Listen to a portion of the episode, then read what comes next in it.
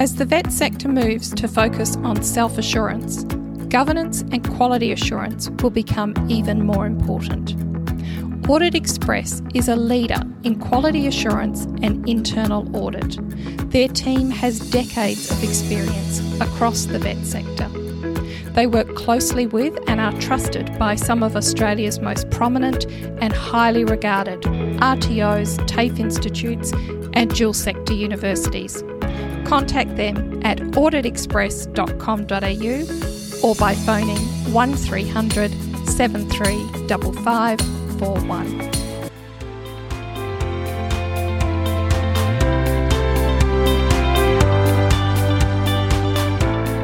From Claire Field and Associates, I'm Claire, and I'm pleased that you could join me for this episode of What Now, What Next? Insights into Australia's tertiary education sector. Welcome to episode 34 of the podcast. It's hard to believe we're now six months into dealing with and learning to adjust to the COVID 19 pandemic. It's not only changed the way we live and work, it's also fundamentally changed the way we teach and learn. What a time to be involved in the edtech sector. And it's with that by way of background that I was pleased to be joined by David Linke, the Managing Director of EduGrowth, Australia's EdTech and Innovation Hub, on this episode of the podcast. David shares his observations on how both the Australian tertiary education sector and the EdTech sector have been changed by COVID 19, and he puts that change into the broader context of the digital transformation of education. If you're interested in the EdTech sector, then check out some of our earlier episodes this year when I was joined by Maria Spies from HolonIQ back at the start of the pandemic to get a handle on where the sector was at at that time, as well as insights from Cherie Diaz from Open Learning and Mike Larsen from Studiosity. And just before David and I start our chat, here's a quick complimentary shout out to consultant John Briggs, who I learned more from in one workshop in 2019 than I learned all year. Here's how he can help your organisation. John Briggs Consultancy, leading Australia's reconciliation and Indigenous engagement journey. As a leader in training, consulting, and facilitation, John works with audiences of all levels and backgrounds to help them understand political, legislative, and economic aspects of Australia's Indigenous history and governance. John has adapted his workshops to allow them to be delivered virtually or in a COVID safe environment. To find out more about John Briggs Consultancy, go to johnbriggs.net.au or call John direct on 0417 003 565.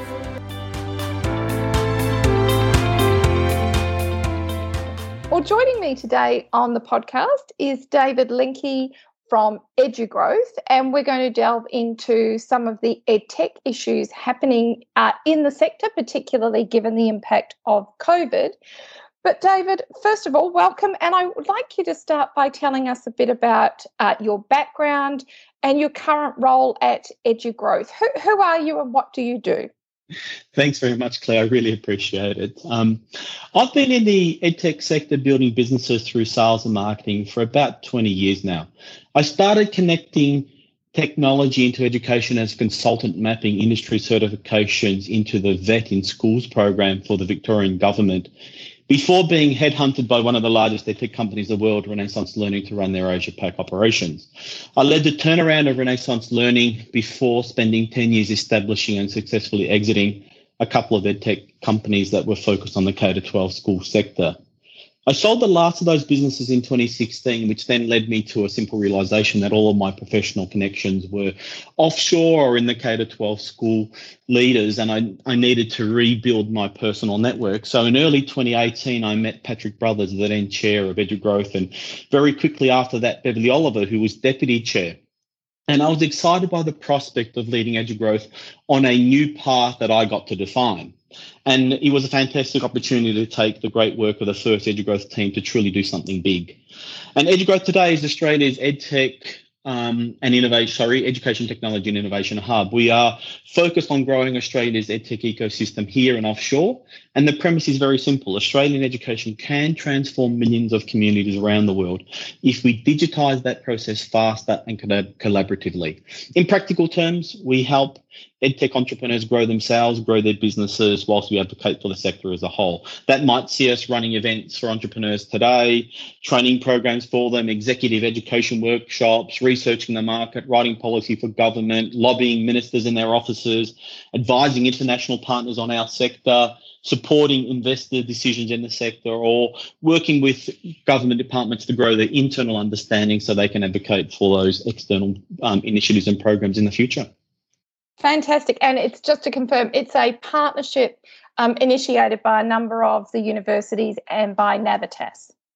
Absolutely. So EduGrowth was founded by um, five unis and Navitas originally in 2016. So that was uh, Griffith University, Deakin University, La Trobe University, Monash, and Charles Sturt University. And then and Navitas was also one of our foundation partners. And they're still involved with us today. Fantastic. Okay, so thinking about, with that by way of background, thinking about well where we are today, and COVID nineteen has clearly seen a massive shift to online learning, student support, and assessment. Um, I guess uh, what I've seen is both an expansion in existing partnerships, right? They've really um, scaled up between traditional education providers um, and the edtech sector, and also new partnerships being struck. What what does that fit with what you've seen, and what kind of trends have you seen um, in the last six months as a result of of the COVID pandemic?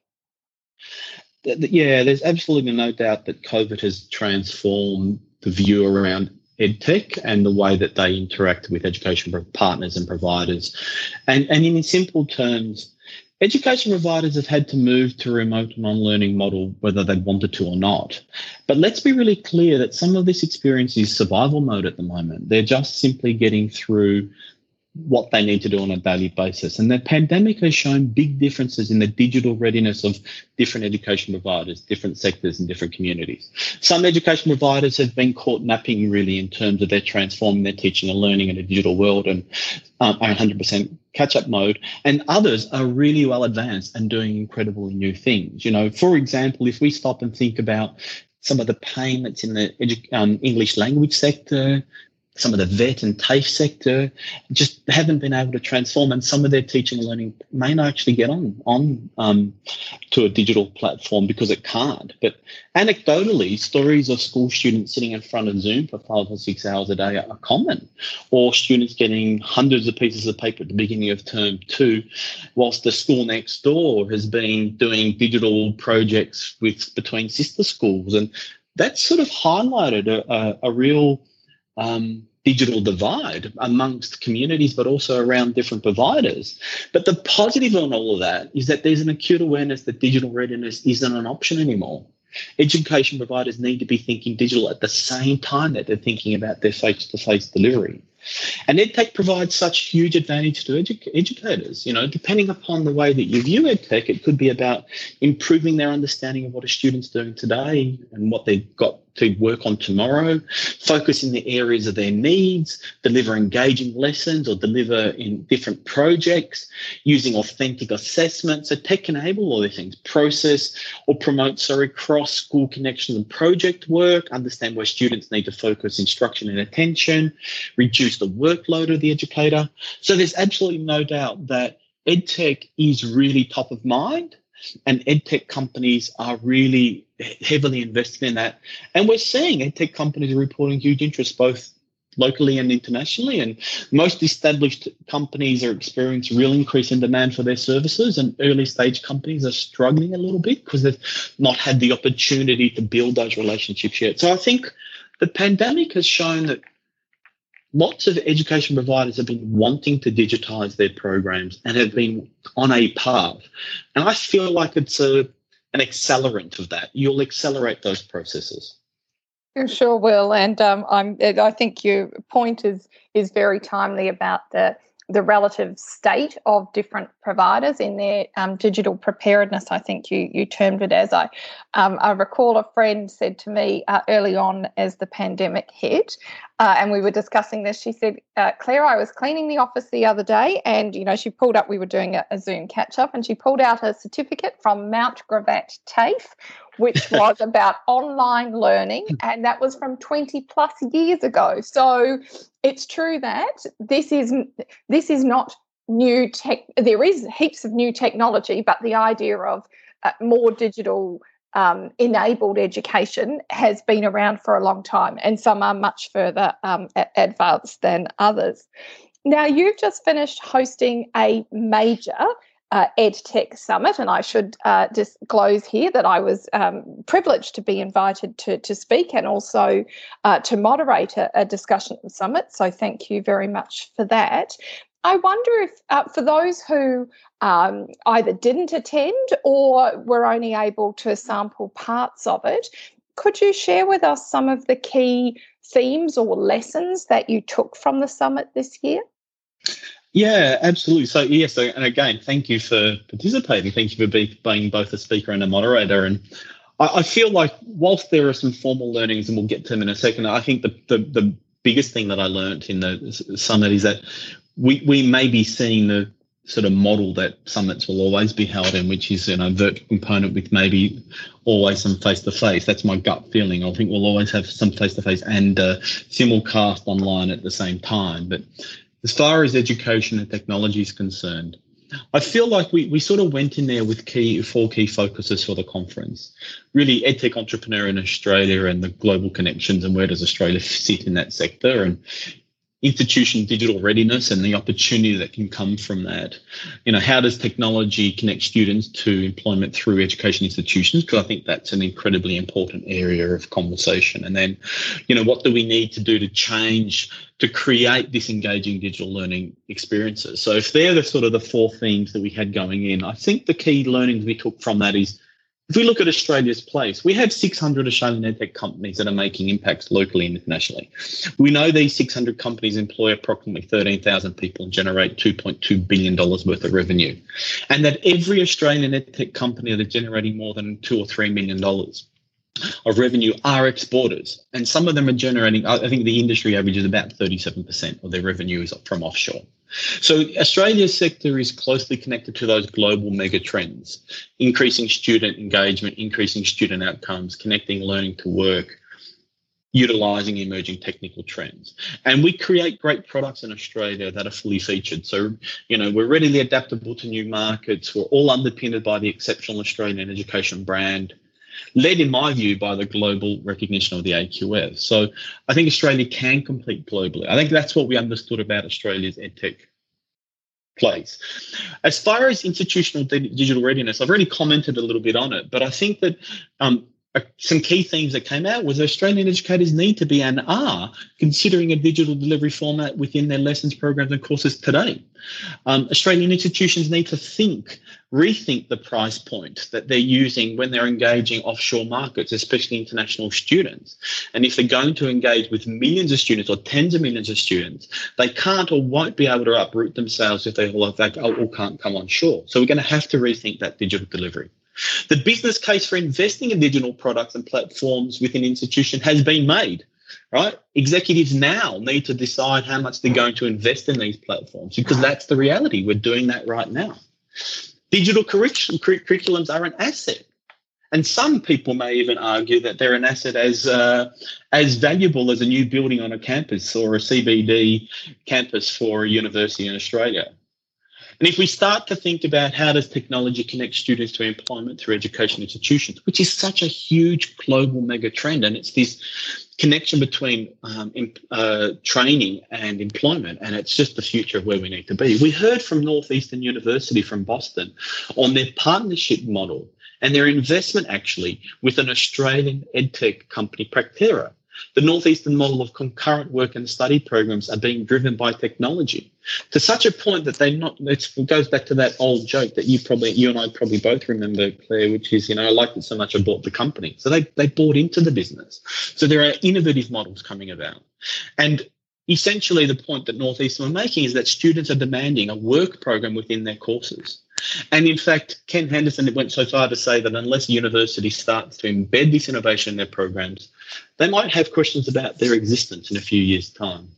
And then I, I think the, the, the, final trend was really around this digital transformation, which we've hit on a couple of times. And that is, in broad terms, we discussed the opportunity to digitally transform parts of the sector English language, vet, skills, digital gaps.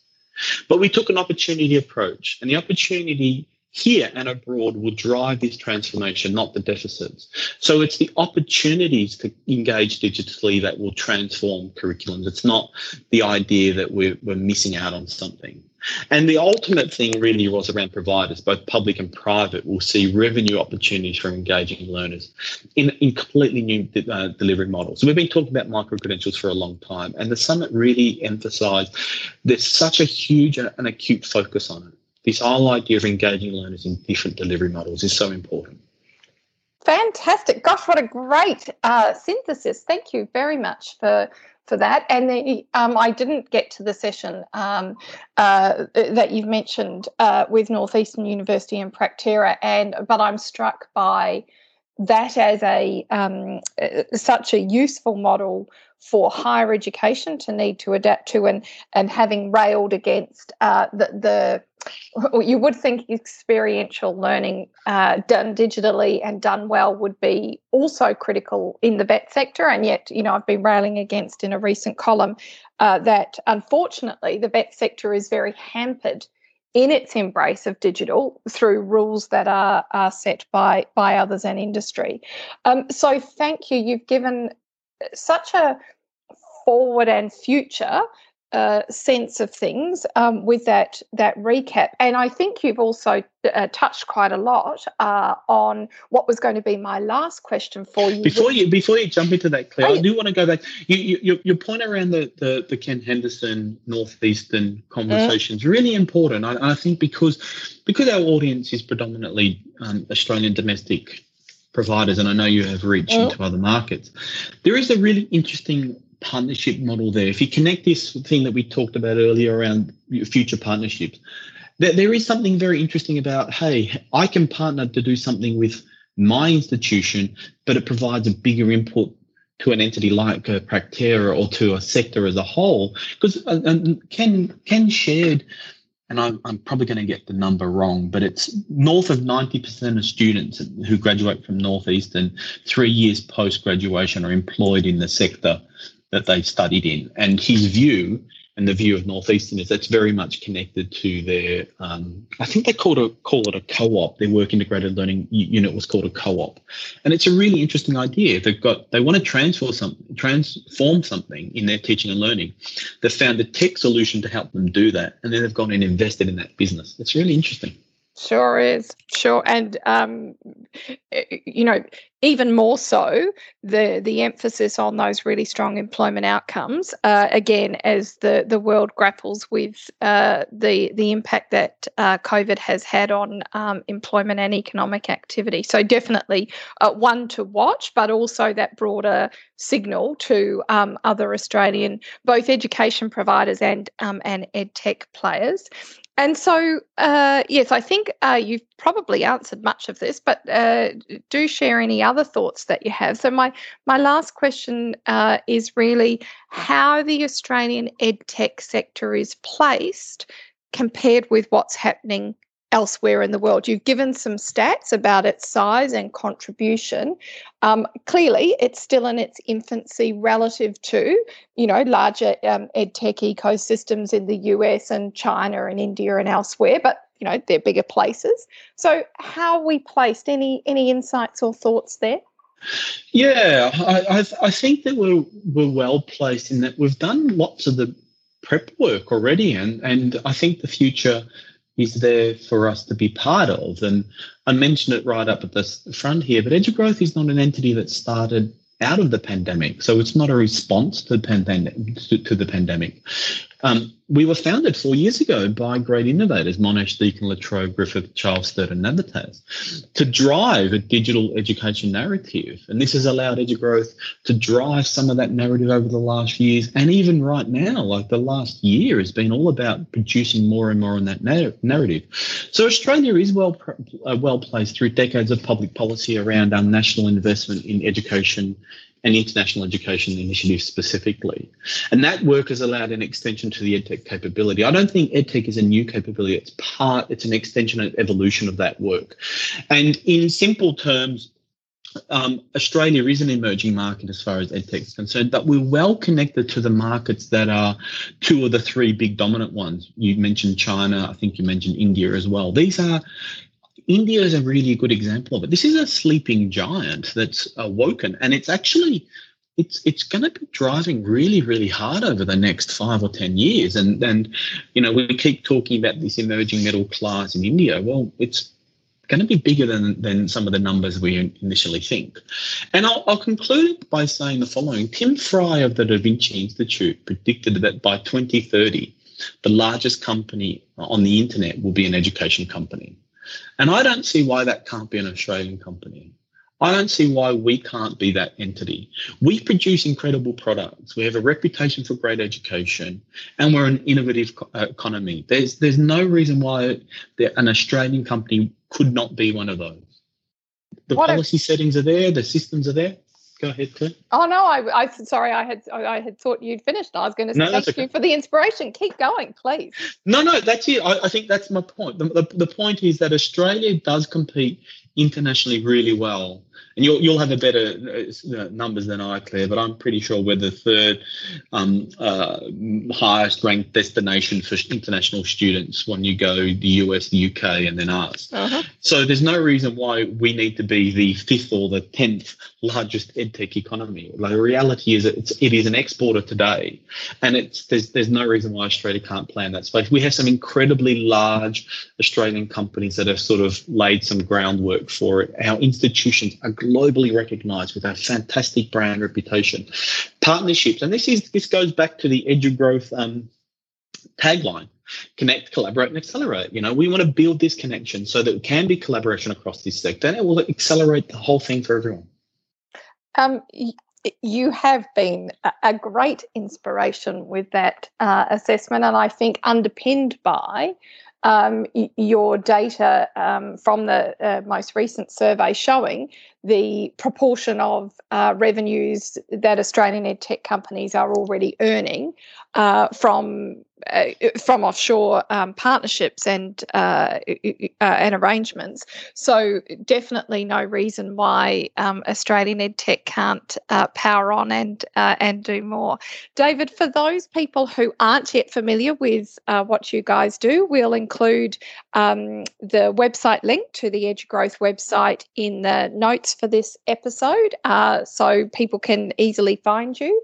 Um, I wanted to thank you for very much for taking the time to give us a bit of a stock take on what's happening in the sector and and what you think comes next and you've gone further by hopefully inspiring people whether you're in education to get more involved in continuing to develop uh, your digital capability and if you're in the ed tech sector uh, there's a huge champion there um, in you and your team at, at EduGrowth saying the sky is the limit so thank you very much for your for your time. Take care, and I look forward to catching up again.